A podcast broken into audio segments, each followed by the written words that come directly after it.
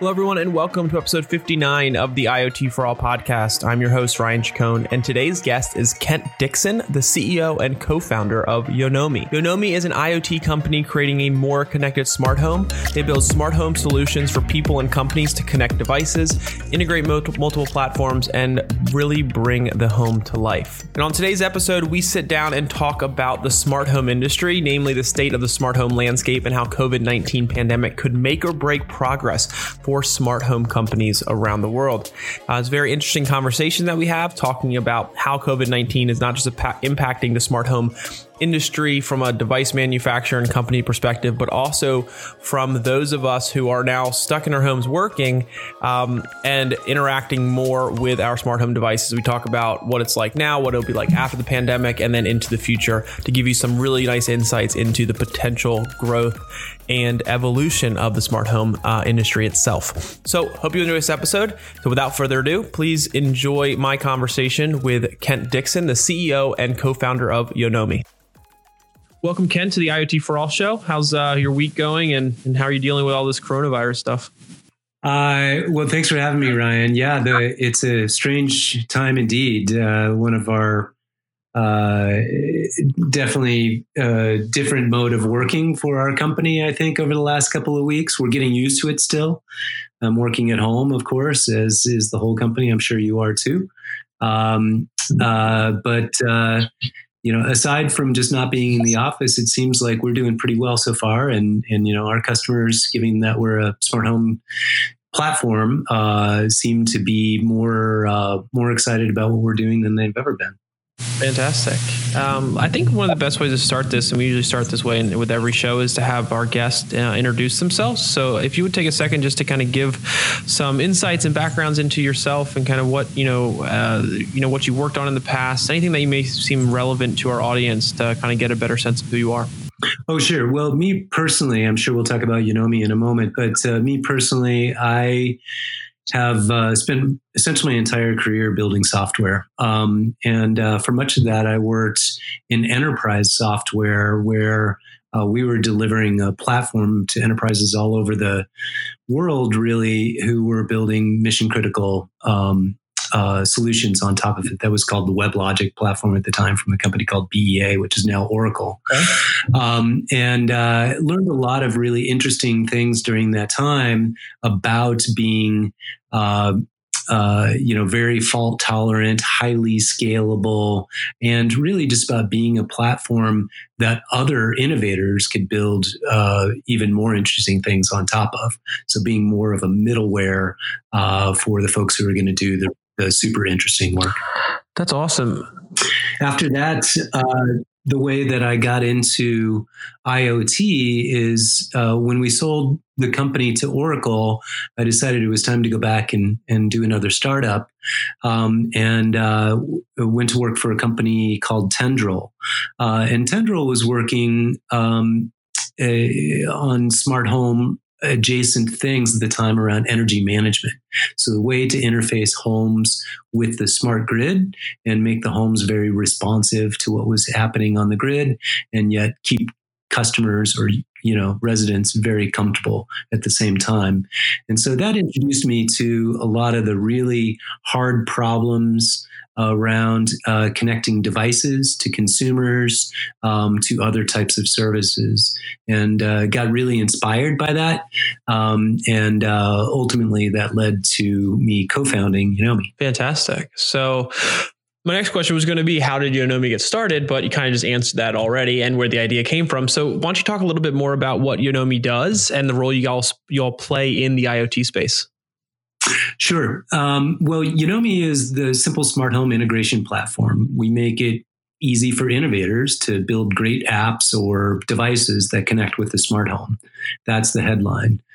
We're trying to simplify the interoperability uh, problem of the home uh, throughout the connected ecosystem. So we all know that you know there's lots of great devices that sort of show up in the home. There may be appliances, there may be door locks, there may be door uh, uh lights, TVs, that type of thing, and they weren't necessarily built to work together.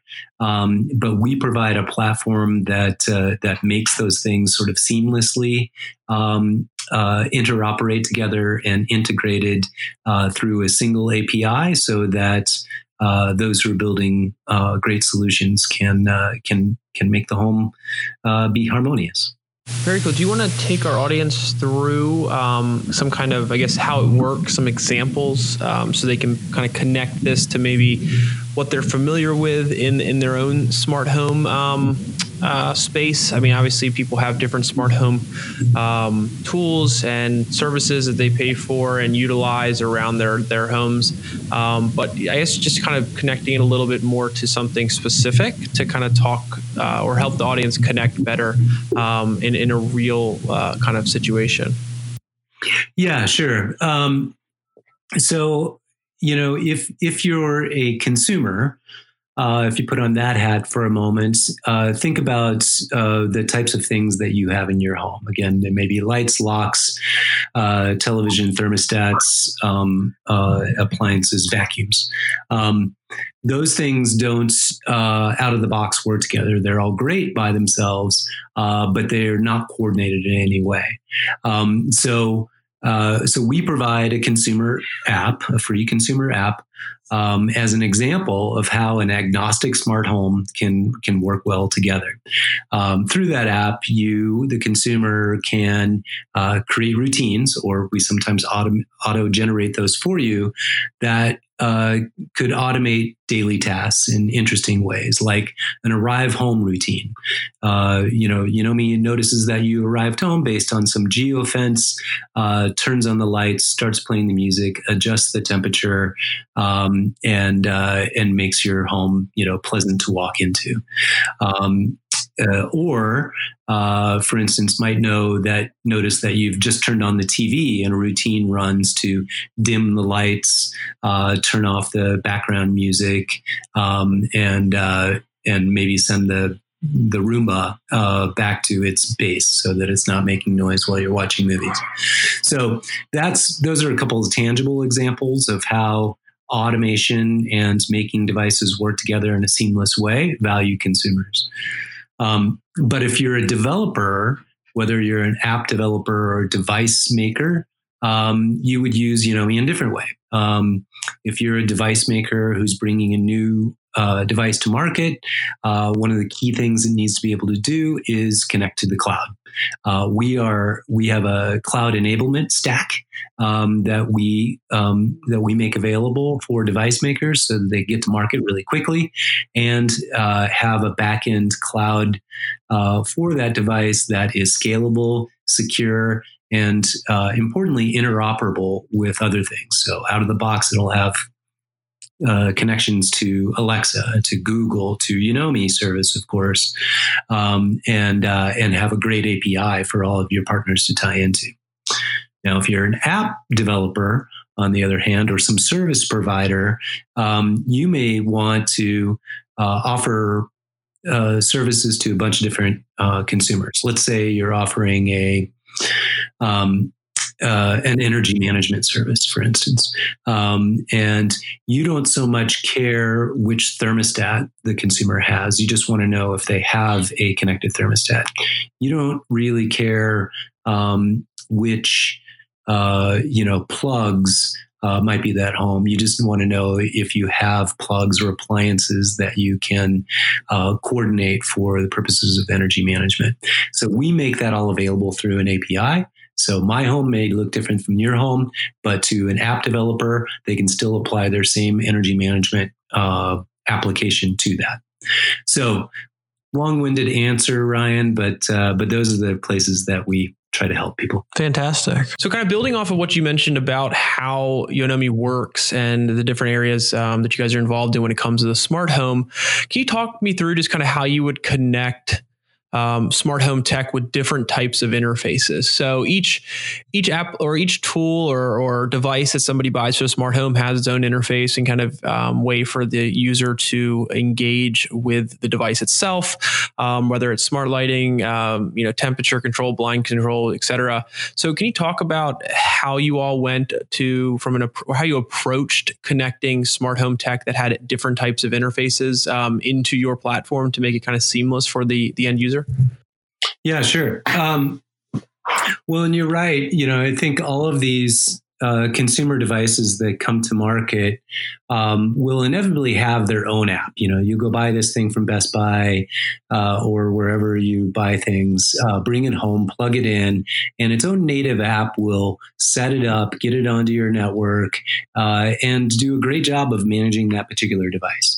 Uh, but when you want to start coordinating them together, uh, that's where you need this sort of aggregation capability that I described earlier. Um, but but uh, just as much as being able to you know connect to all the devices in the home, we think you know uh, what's great um, about our platform is that either we uh, or our customers and partners can quickly add new types of interfaces. So, just to give you some context, you know, when we started the company back in 2013, voice assistants didn't even exist yet. Alexa was not on the market. Uh, uh, Siri wasn't being used in this manner. Uh, Google Assistant wasn't there. Um, but as soon as Alexa first shipped, uh, we were able to very quickly, with all the devices that were already connected to the Yonomi platform, uh, make those available to Alexa. And we were one of the first, you know, half dozen uh, partners of Alexa to suddenly make voice an interface for the smart home. That was really exciting times. Gotcha. Um, and uh, that's certainly caused a lot of growth uh, in our industry because everybody got excited about voice assistance, And I think they're still excited about that. But that's not the end of it because, you know, voice isn't always the optimal uh, interface for the smart home. There are other things. And so, uh, as an example, um, uh, we're working with a company called Knocki who has this great knock interface uh, where you can make a surface, a wall, a table, a desk, a countertop as a controllable surface, and then be able to do a knock pattern on that surface uh, to control smart home devices that is a that that's a, another amazing you know new type of interface that never existed before but suddenly because you know we have a software platform uh, that was very simple to integrate that with the Yonomi platform and suddenly enable all of these devices through an entirely new interface. And I'll give a I'll give a third example just because I think the way that we think about user interfaces for for IoT, uh, you know, is is really being challenged, um, or is really challenging. Yes, traditional ways of the way we think about user experience because it always used to be, you know, sort of visual UIs, but now we're talking about voice, gestures, or knocks, or button pushes. So, connected car is another great example. We work uh, with uh, HomeLink Connect, uh, which is this you know sort of garage door opening interface that's embedded in most cars rolling around on the road.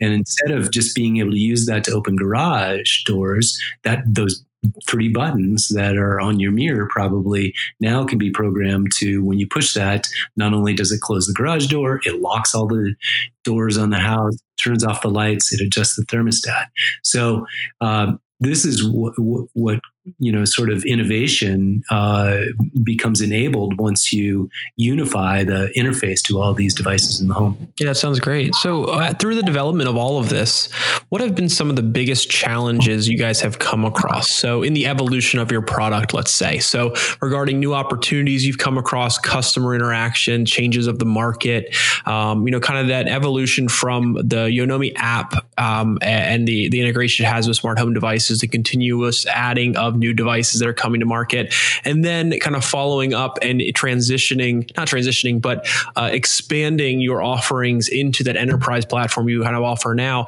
Where through that whole roadmap did you see the biggest challenges? Because I think some of those challenges that you guys probably have seen are very um, transferable and relatable to other organizations within the IoT industry. And it may be nice to kind of have you shed some light on those challenges and advice you might have for, for organizations out there who may encounter um, uh, challenges that come across with new opportunities, customers, and the changes of the market when they're developing a product or expanding their product line?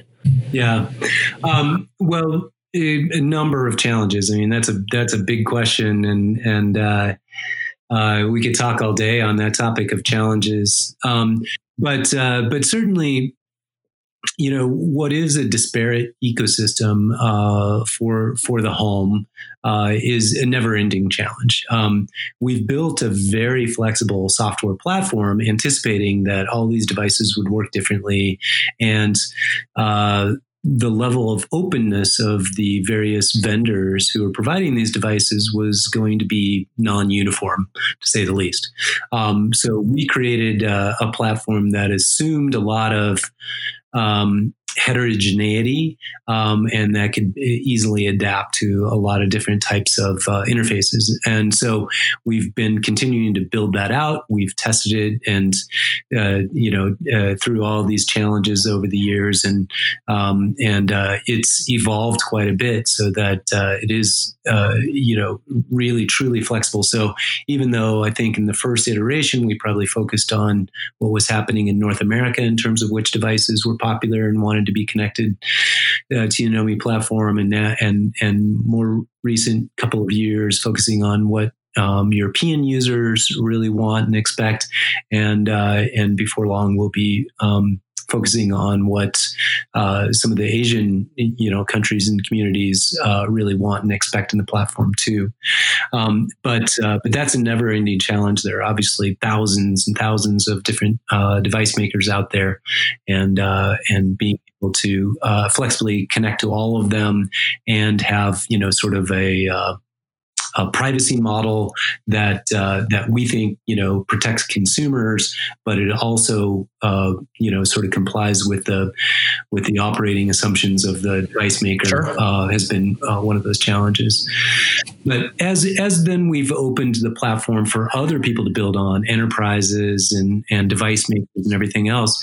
Um, one of the challenges there that uh, that we have that I'm sure, you know, other entrepreneurs, you know, experience a lot is that, well, those companies just don't move as fast as as uh, as startups do. You know, we make decisions really quickly. We do releases daily of our software, um, and uh, and our enterprise customers, maybe telecoms that you know are you know tens of billions of dollars of market cap and millions of customers, um, and their pace of making decisions, uh, building solutions, testing those solutions, marketing those solutions, and getting them out to consumers can take a very, very long time. And uh, and that's that's uh, hard for uh, startups like us who who uh, who you know one just are impatient just by our our nature, I suppose, and uh, and two, you know that that's the thing that you know causes our own success is when our customers,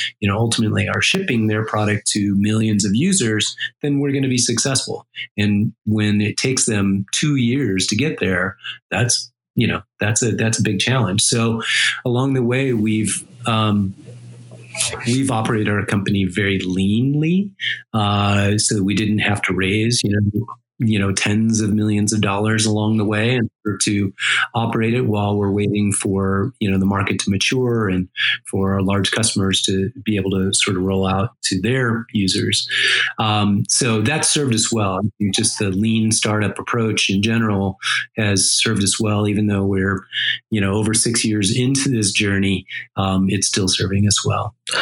So when you guys are kind of looking to expand your offerings, picking, you know, organizations, device manufacturers, partners to work with in the IoT space, obviously the, the partnership discussion is a very unique one because it is a very partnership centric industry. Um, uh, you guys seem to have very agnostic, open platform that's most likely embraces some different kinds of ecosystem partners. So, can you talk a little bit through your thought process, maybe your philosophy a little bit on building the platform um, for partners and being able to um, maybe what you go through when you're thinking about the kinds of partners in an ecosystem that you're looking to have involved in um, anything that you're working on building? Um, yeah, um, you know, we've we've uh, we think of our platform as sort of a horizontal thing, meaning that you know we're trying to uh, basically cover any type of device that's likely to come into the mass market consumer's home. And as I mentioned earlier, you know that may be different in, in the United States than it is in Japan. Um, and so, you know, bit by bit, we need to make sure we're covering that and fulfilling that promise. Um, but uh, but the other uh, piece of it is that uh, we try to listen really closely to our partners and customers about the problems that they're solving, uh, and try to make sure that we're you know we're really uh, showing up and delivering for them. And for the most part, what we see is folks feeling very vertical use cases. So it may be um, aging in place type of a use case, mm-hmm. or it might be an energy management use case, or it might be an insurance uh, uh, or disaster mitigation type of use case. Um, and uh, and so we've really tried to uh, evolve our platform over the years uh, so that you know we don't have to be experts in, say, energy management, and we don't have to know a lot about how uh, aging in place is going to work and the types of learning algorithms that they're going to apply to that problem. Uh, but we have to be open and flexible enough so that any one of those can come uh, layer on top of us. And, you know, this harkens back to my days in enterprise software. I mean, these are some of the same problems. Like they expect us to solve the scalability, the security, the privacy, um, and the performance issues, and be open enough so that uh, their brand new use case that we never thought of when we were building the company to begin with can be easily layered on top of that. And they don't have to worry about the about the low level stuff. We don't have to worry about the high level stuff. Totally makes a lot of sense.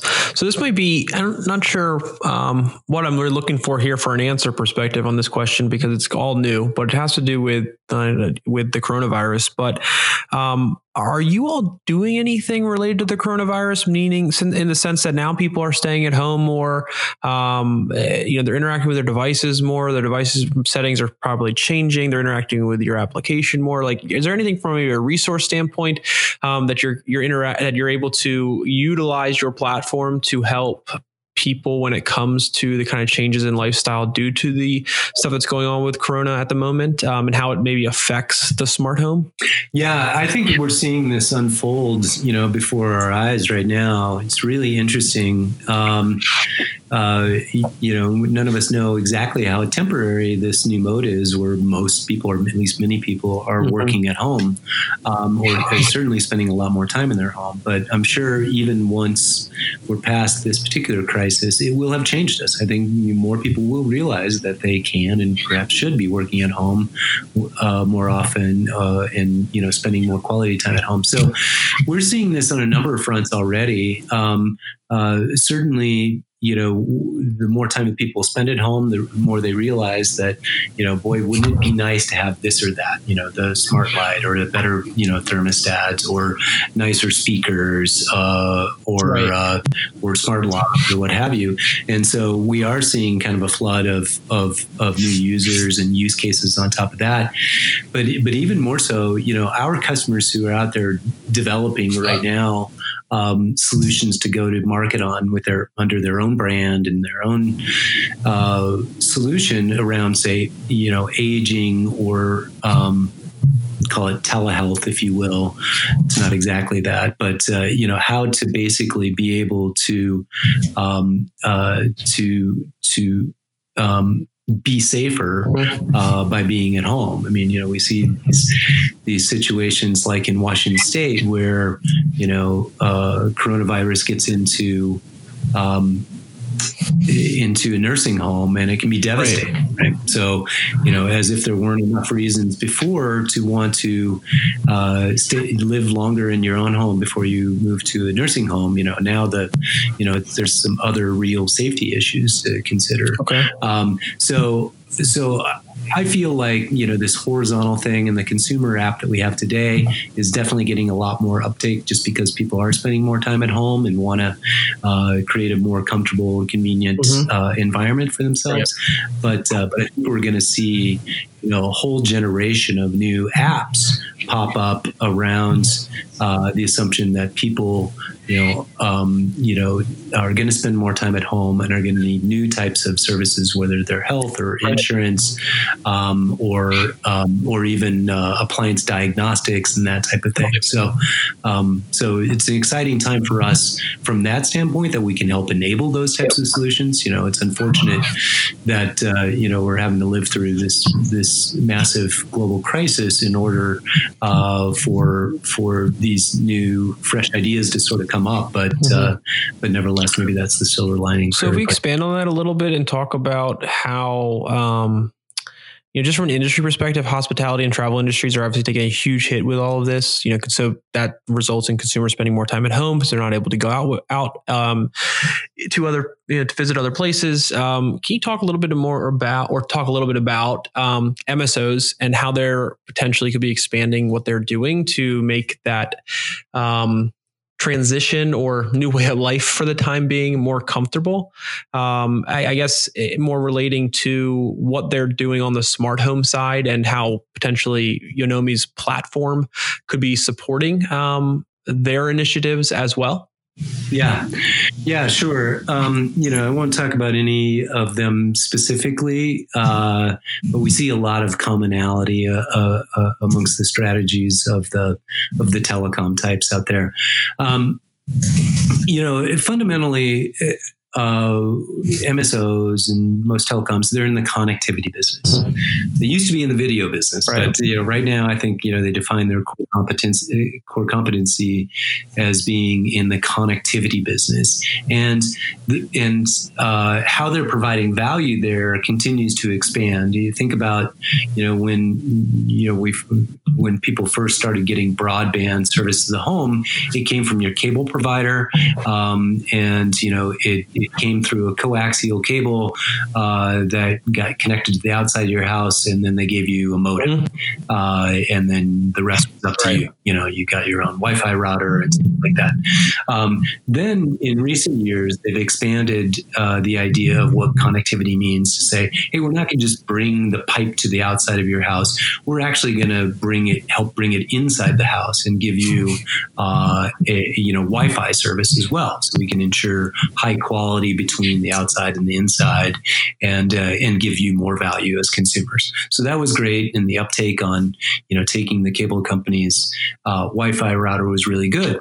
Then they started uh, saying, well, hey, we ought to make it easier for you to administer this mm-hmm. network. You got a net- network in your home that we gave you. Um, you're going to let guests on it. You're going to let your kids, uh, you know, iPads and things like on that. You're going to put gaming on it, and we want you, you know, the the parent presumably to be able to manage that uh, right. really well. And so they gave us tools for that.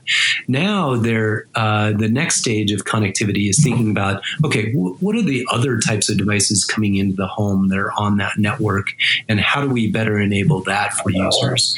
And uh, and so now with thermostats and door locks and and whatnots, uh, they're starting to say, hey, we can, just as we can give you uh, tools and rules essentially to manage your uh, Wi-Fi users, uh, we can help you do that also with your smart home devices to make it more comfortable, secure, um, and uh, and reliable.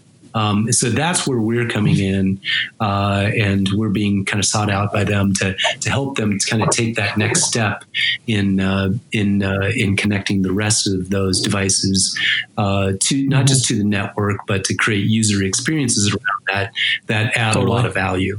Um, because at the end of the day, you know, they're in that connectivity business.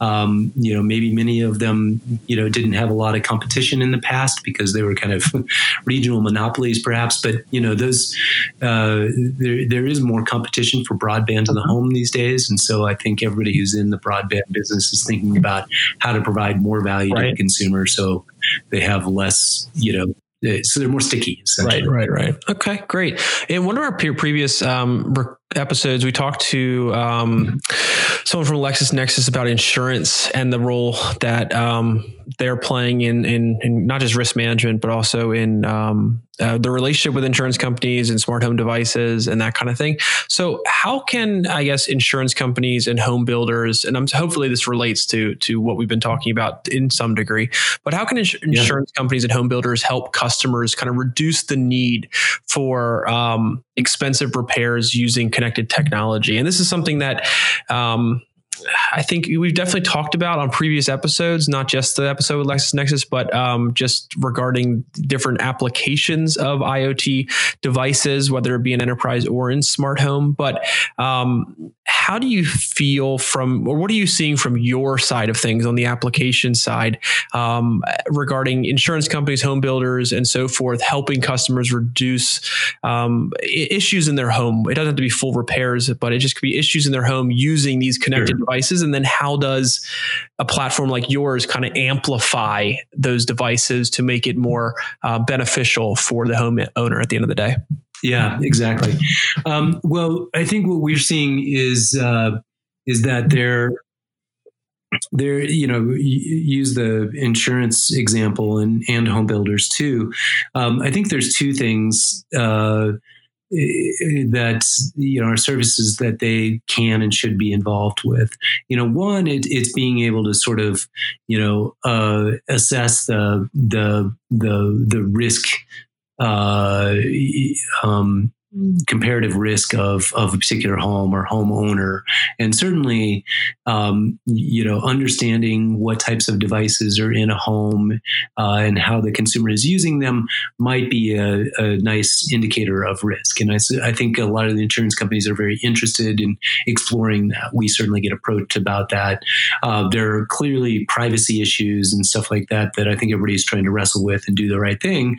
Um, but there's right. clearly potential in just the learnings of how they can, you know, rate risk pri- profiles of homes. And uh, and clearly, there's a strong thesis among insurers that uh, folks who have smart home gear and have invested in that have a much better risk profile than folks who haven't.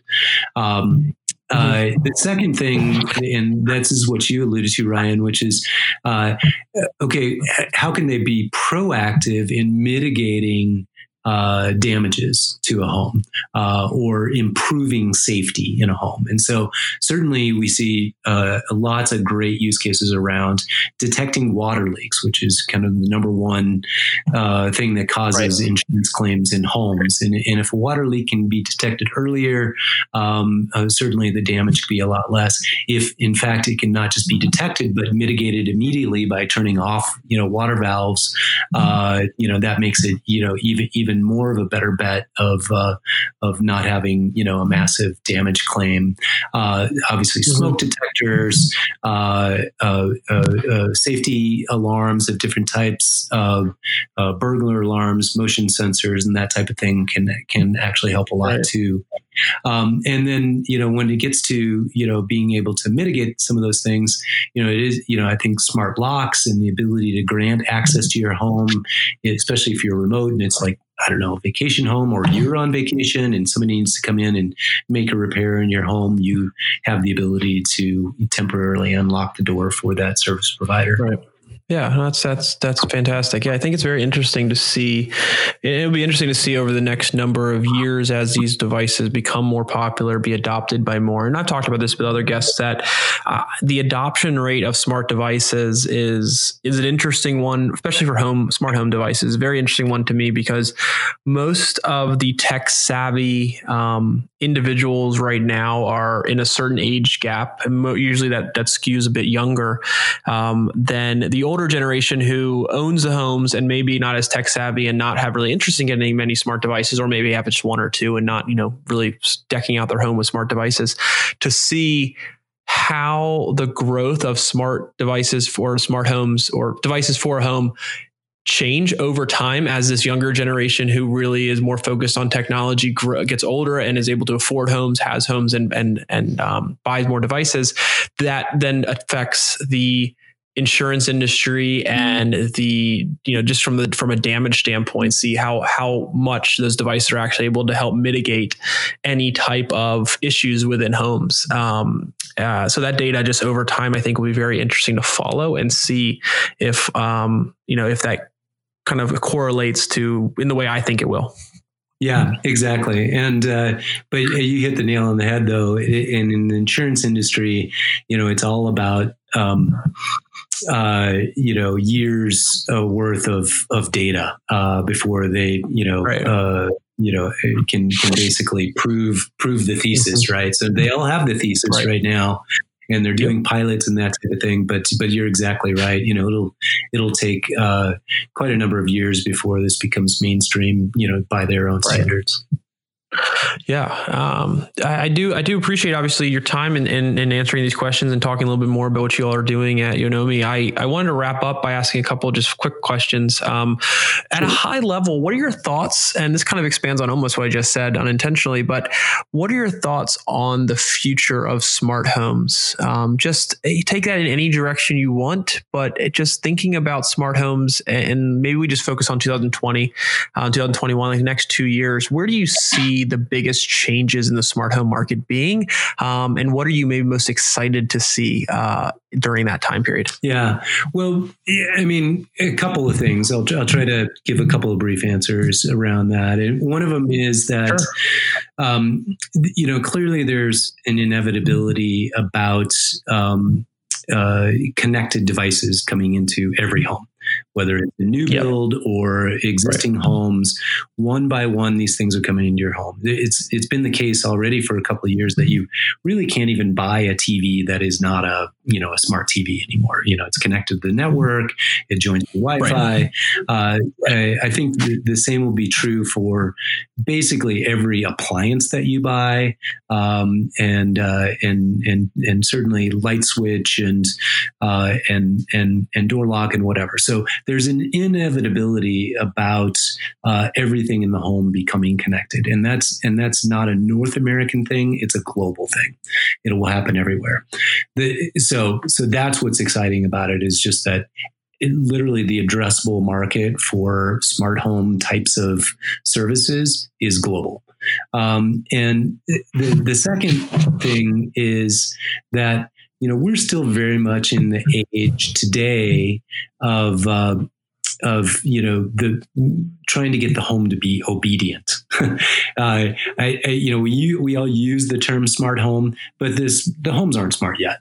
Uh, at best, at best, they're obedient, right? They do what we tell them to do at the time that we told them to do it. Um, and if we get that right, most of the time, you know, we're doing pretty well right now. Um, there will be a time uh, in the future, uh, but it will happen bit by bit. It won't happen all at once, where the homes actually do start to become smart, where they learn your patterns, mm-hmm. your preferences, and automatically, you know, sort of do the things that you would have asked them to do, but you didn't have to because they figured it out themselves. Um, now right. we have to be, right. we, the industry, have to be uh, very careful for how and when we apply that AI, if you will, uh, because obviously uh, the ability to create bad user experiences where you know you know the AI thought you wanted the lights on right now, but you really didn't, and you were in the middle of a romantic moment or something. You know that's a bad user experience that uh, is really just unacceptable. Um, and uh, mm-hmm. and so I think it'll come in, in in small ways. You know, a little bit about how your thermostat works, and maybe you know. Um, uh, about you know uh, you know how the the lights adjust you know to you know what's going on with your television and stuff like that in little ways that are going to be non-obtrusive and you know we'll all learn from that. And and then more and more over time we'll just get better at it and uh, and there will be a time, you know, in our kids' generation where the homes really will be smart and they'll be doing good things for us. They'll consume a lot less energy. Uh, the the residents will be safer. Um, they'll be more comfortable, um, and uh, and uh, and uh, you won't even uh, think about your home being smart. It just does the right things. Right. Just like your car does, hopefully most. Absolutely. Yeah, it'd be interesting to see that transition. I mean, like you saw, you mentioned you saw it with TVs, you see it with with cars now, and you know, I'm seeing it with um, apartment complexes and stuff, especially those aimed at uh, younger generations, yeah. coming, you know, their their apartments yeah. coming with many smart devices already installed. So, um, I know some friends of mine who are in the construction space and they build homes for families, and that's a big thing is trying to figure out, especially when these developments that are being built that are homes are very similar, trying to put certain smart home um, devices in them from the get go, um, especially on the side mm-hmm. of avoiding um, like leak detection and so forth, things that will help them with, when it comes to a damage standpoint. Um, so I'll be curious to see how that's received and and how that expands the smart device market um, and which device manufacturers it affects the most. For instance, if you're building a lot of homes and you're all using the same um, hub or um, thermos, smart thermostat, let's say, does that then encourage families who own those homes to buy that same brand across the board, or are they looking like how are they integrating different devices into their home? And I think your platform is one of those things that comes into play there um, and could be a huge benefit yeah. for the growth of smart devices. Um, so, speaking of your your your yeah. platform and and your company, what what are some things? I guess this is the way I want to kind of finish up is what are some exciting things that may be coming out this year, next year, um, that we should be on the lookout for with your platform? I know you talked about getting into the enterprise space and so forth, but is there anything in particular that you're most excited about um, that our listeners should, um, you know, kind of take away from this and be on the lookout for? Um, well, uh, you know, the things that we're excited about are, uh, you know, some of the some of the things that our our customers do. You know, we we are so much an enablement platform for other people to innovate. And uh, what I get really charged up about is when we've got customers who uh, start releasing new products and services that that that we somehow you know helped enable. Um, so we've got a customer this year who um, is releasing a key fob that uh, that basically is something that you always carry in your pocket, um, and uh, you can basically use that to run your Yonomi routines uh, from. So it's we talked about interfaces earlier. This is a new type of interface. Call it a wearable, if you will, um, but it's something that's always in your right. pocket, and uh, you could use it to con- control the environment around you, and that's really exciting. Um, we've uh, We've got uh, uh, uh, telecoms and, and, and, rural broadband providers starting to roll out smart home services um, in, in, both new construction, like you mentioned, as well as to existing homes. Um, and uh, they're coming up with fantastic ideas for new user interfaces in the way that consumers will experience smart home through their platforms or through their, I guess, service. Um, and uh, and that's pretty fun. Um, uh, we'll, I think this year we'll see uh, some of our biggest uh, rollouts in uh, in multifamily uh, apartments in Japan, um, and uh, and that's a, that's really exciting as we sort of localize the platform and enable a partner over there who is a major developer of of apartment and condos to roll out. Um, you know user experiences for their condos, which will be uh, hopefully the gold standard for the way people expect their their homes to work from now on. So those those are the kinds of things. I mean, yeah, you'll see a whole lot of new device types come onto the platform this year. We hadn't done very much with uh, appliances uh, previously, but I think you'll see you know you know a lot of new uh, white goods type of appliance, washers, kitchen equipment, and things like that being able to come onto the platform. And we're really excited to uh, help right. enable that and see what consumers will do with it and what, again, you know, service providers like energy management and everything else will do. So it's a fun time. It's awesome. Yeah, it sounds exciting. Um, I really, I truly do appreciate your time coming on here and talking about all this. Um, I think what you guys are doing is fantastic. Um, the approach you all have is great. I think, you know, just keeping that agnostic kind of open platform, allowing people to develop on it, kind of these, this kind of solution for the smart home for enterprises and so forth is, is very much needed, um, especially in a market like the smart homes, uh, where the devices are all over the place. The interfaces are all different and the interacting between those devices is super important to actually get the full value out of it. So, um, um, so uh, yeah, I was very very pleased to to have this conversation today to learn about what you're all doing, and um, I'd love to have you back on sometime later this year to kind of talk a little bit more about what we see after maybe a Corona dies down and what kind of tr- changes we're seeing in the market um, as it relates to what you all are doing. Yeah, yeah, I think it'd be really interesting to have a debrief in a few months' time to sort of see what how things have really shifted yeah. as a result of that. I think you're right. Well, thanks Ryan for having me on. It's great to uh, have this discussion with you. I think you guys are doing great work out there too. So uh, we're proud to to uh, to be involved with you. We appreciate that. Yeah, we uh, we always love um, meeting new people, having more organizations associated with IoT for all, and um, you know, like I said, let's let's touch base in a couple months and see where things are, and hopefully have another discussion. All right, sounds good. All right, thank you. Thanks everyone for listening to this episode of the IoT for All podcast. I hope you found a lot of value in our conversation today with Kent Dickson, the CEO and co-founder of Yonomi. If you did find a lot of value, we really appreciate it if you would leave a rating or review on whichever platform you're listening to us on. If you haven't done already, please subscribe to our social media or our newsletter to get the latest episodes as soon as they become available. You can also do that by subscribing on whichever podcast directory um, you choose to listen to our podcast on.